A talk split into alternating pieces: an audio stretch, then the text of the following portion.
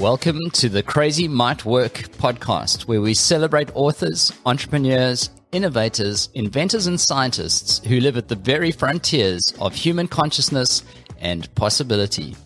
We discuss their moments of breakthrough and analyze the strategies they use to enhance their own thinking and challenge conventional wisdom.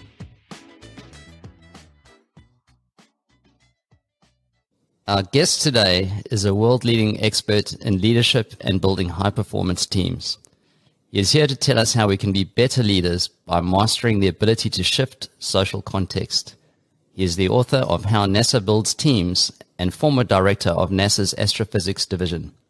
He launched and then repaired the Hubble telescope, which has given humanity an eye on the universe that previous generations would never have dreamed possible. NASA awarded him a very unusual second Outstanding Leadership Medal, and he was awarded the Distinguished Service Medal, which is only awarded when the contribution is so extraordinary that other forms of recognition would be inadequate. He received presidential rank awards from Ronald Reagan and from Bill Clinton for sustained superior accomplishment. Please join me in welcoming the person that has changed the course of NASA's culture more than any other, Charlie Pellerin. Thank you. You, you mentioned just at, at, the start of that, Charlie, um, something about um, storylines, and and um, you differentiate between red and green storylines. What yeah. what is the difference? So this this is another case of something that I picked up uh, sort of studying psychology and made it simpler. It's cognitive, cognitive psychology. So the 4D system has emotions on one side, thoughts on the other, Psychology breaks up the same way. Freudian psychology, it's about emotions, typically repressed emotions. Cognitive psychology, it's about thoughts. So here, the storyline was a, a, word that I made up to, to, to for this. So here's here's the thing: a, a story is something you tell with informing, or more often, trying to persuade someone.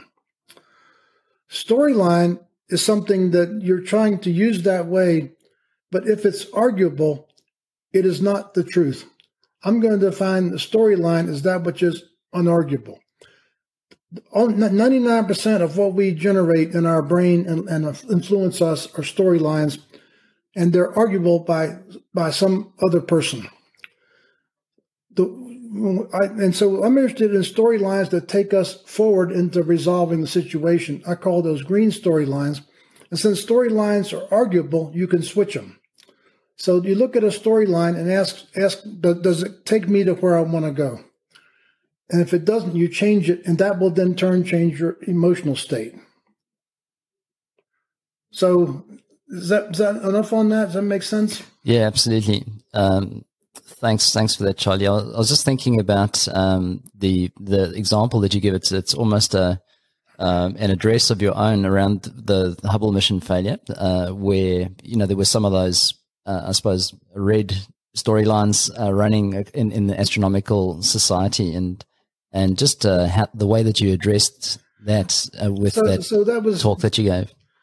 So, so um, one of my scientists came in to see me after the mirror flaw was discovered.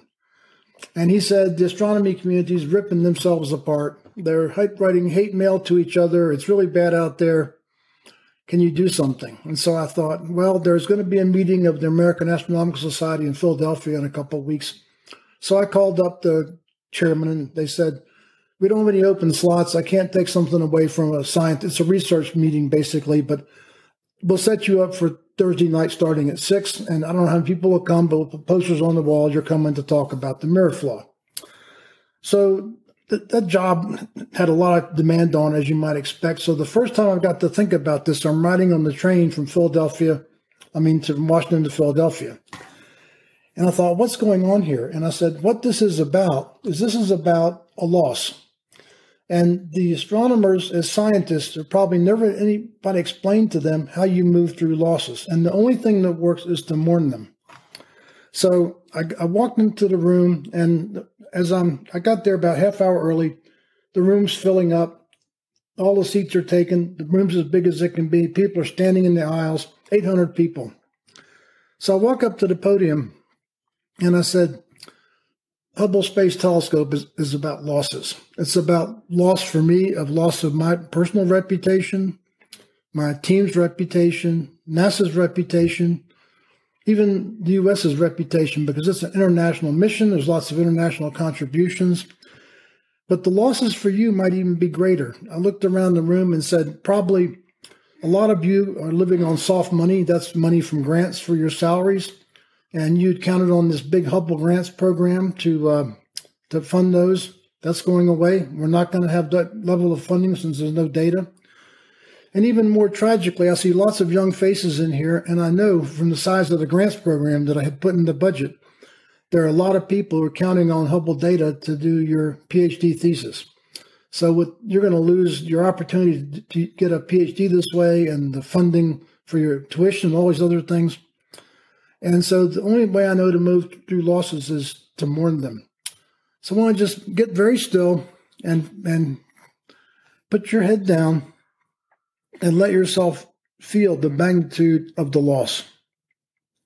So I just stayed there for what seemed like a, a very long time, uh, probably a minute or two, you know, was, and the room's filling up with crying astronomers. So uh, I, I said, okay, so go home and complete the mourning process in whatever way you need to, but complete it.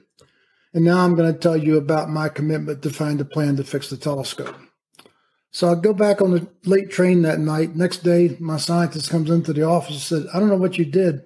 It's all quiet. All the recriminations are gone. All the hatred's gone. All the anger's gone. I said, I just taught him how to move through losses. Charlie, what, what I love about um, about your book is just uh, it's full of just practical wisdom, you know, that uh, doesn't require a great imagination to put into into practice. And well, one of those examples that uh, came up as you were talking now is, is just around that idea of reframing waiting, and and uh, I think you mentioned a couple of other team team behaviors, you know. But but these are the things that we actually uh, wrestle with in the day to day. But I'd love it if you could elaborate a little on that. Yeah. So um, one of the I'm an experimental physicist, and so uh, I was doing I've been doing workshops uh, mostly in the U.S. early on, later overseas maybe once every month or two for from about uh, well 1995 to to the time I wrote the book 2008. And so I, I, do the same thing as an experimental physicist would do with a science experiment. I, I put something out there in the workshop that seems to make sense. Then I wait for feedback from people. And, uh, and so I, th- this one has an enormous amount of positive feedback. By, by the way, the, the one about the Hubble story is kind of interesting too. I got a a very moving email after a workshop. A woman said, You know, my uh, children and I have never gotten over the fact that their father deserted us. And we sat down last Saturday and mourned the loss of him and what he did to us. And for the first time, we're past it. But the other one is the storyline. If you find yourself caught in traffic, and trust me, and I, I do a lot of work in California, and that, that's that, that's a big issue for people. The the 405 freeway, I've been on there stopped dead at three in the morning. Don't ask me what I was doing out that late, but that's another story. so, so, so um, uh, and, and so I said, when you find yourself in traffic, the, the, the storyline of being angry about it, instead run a storyline that this is a chance you're alone in the car. You can listen to the radio, whatever you want. You go into the doctor's office and they make you wait. Now, why? Why we have waiting rooms for doctors, I don't know. It doesn't make any sense, but that's another another thing. And so you can easily get aggravated when you're sitting there in the waiting room. Instead, think about this. It's a nice chance you can read a book. You can just have some time off. You can relax. You can just sort of think about things. And so people report these storyline shifts really work for them. And it's, it's, it's, it all, I, I think the thing that I like about what I like about my work is that it's mostly grounded in direct experience. It's not just imagination stuff that a lot of people do. So uh, storyline shifts are, are, powerful. So um, I'll give you an example of management of state of being with this. It takes it through the whole process. Mm-hmm. So I'm, I'm, doing workshop in China, and uh, I, I used to allow questions from the floor. And the Chinese love to ask questions. They're they're most inquisitive people I know. So somebody asked me a question I'd already answered twice before, and I didn't have a third way to explain it. You know, I just like, okay, I, I, I don't know what to say. So I, I looked at the guy and began to feel myself getting upset. And I said, I understand the problem. You're playing with your phone. It's a big problem with cell phones in China. Uh, they're addicted more even than here. So I run the storyline that that he didn't hear me the first two times because he's playing with his phone. So I go back to the hotel. I haven't been into the day. I go back to the hotel and sit down, get a glass of wine, and said, "What's my state of being? I'm pissed off. That tells me I'm in a drama state. Which one am I in? I'm I'm in blamer. I'm blaming him for the fact that he made me look bad because I couldn't provide this explanation. So what was the storyline in play? The storyline in play was I explained this quite eloquently, and he's playing with his phone. What is the evidence for that? There's none. I never saw him playing with his phone. That's completely made up in my mind.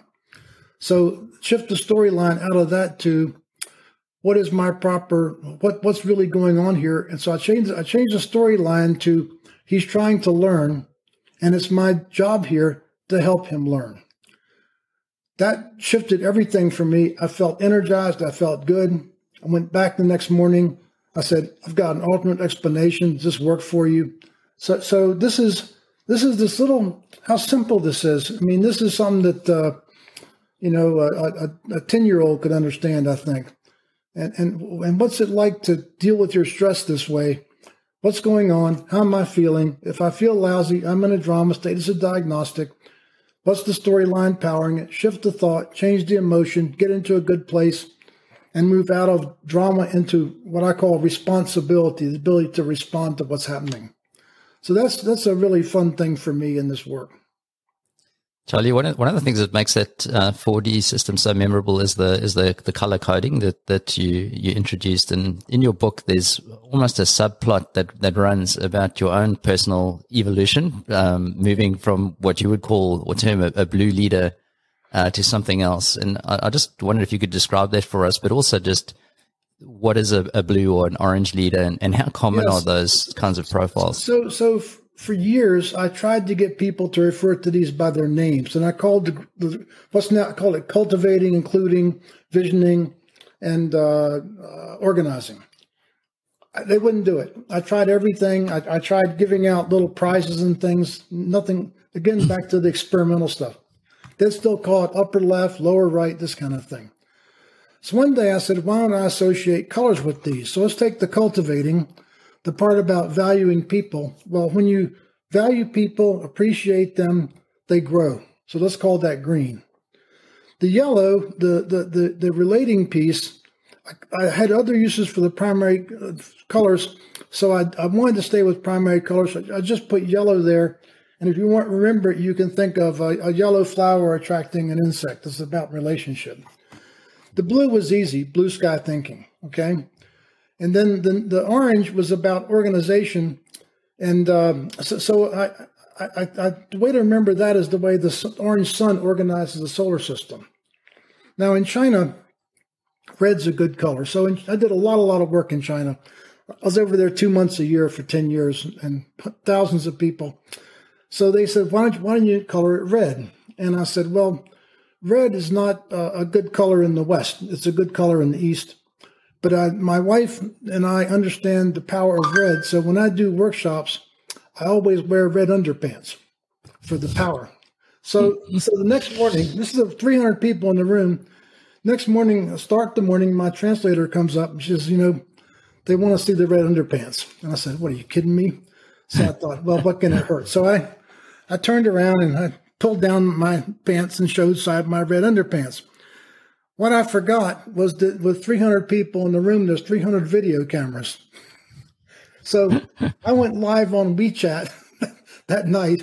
So in China, no one's going to remember me for Hubble or the 4D system. They're going to remember me as the foreigner with the red underpants. Anyway, that's that's how the the colors came along. So I, I, I, for much of my life, I was confused about my capacity to do physics. And the reason was that I'm very, very strong when it gets to the conceptual part. When it's conceptually difficult, that's easy for me. When it involves the details, I don't do well. I I get the wrong numbers of c in an equation. c is the speed of light. If you get the wrong numbers with c, you're off by 10 to the 20th power or something. So, so, so I wondered what my deficiency was until I read a book called Zen and the Art of Motorcycle Maintenance that talked about the intuitor that started this work. So I am an overdone intuitor, which is the top label on the diagram. I'm a logical decider. I'm happy being a physicist, and blue is my strength. The way the thing works is the diagonal is your weakness. Why is that? If I most care about what's what's uh, intuitive and logical, I care least about what's emotional and sensed. The yellow is difficult for me. I struggled with it. I had a supervisor that I was very close friends with, and uh, we were doing an annual performance appraisal. And he said, Charlie, you would do better if you could learn to suffer fools gladly. So I took that and said, the yellow, I got to do something about this. So I made a concerted effort to, to be more relational, to be more careful how I spoke to people. And that improved my life and effectiveness pretty dramatically. The interesting thing for me is I am an overdone intuitor. That's that's my strong function.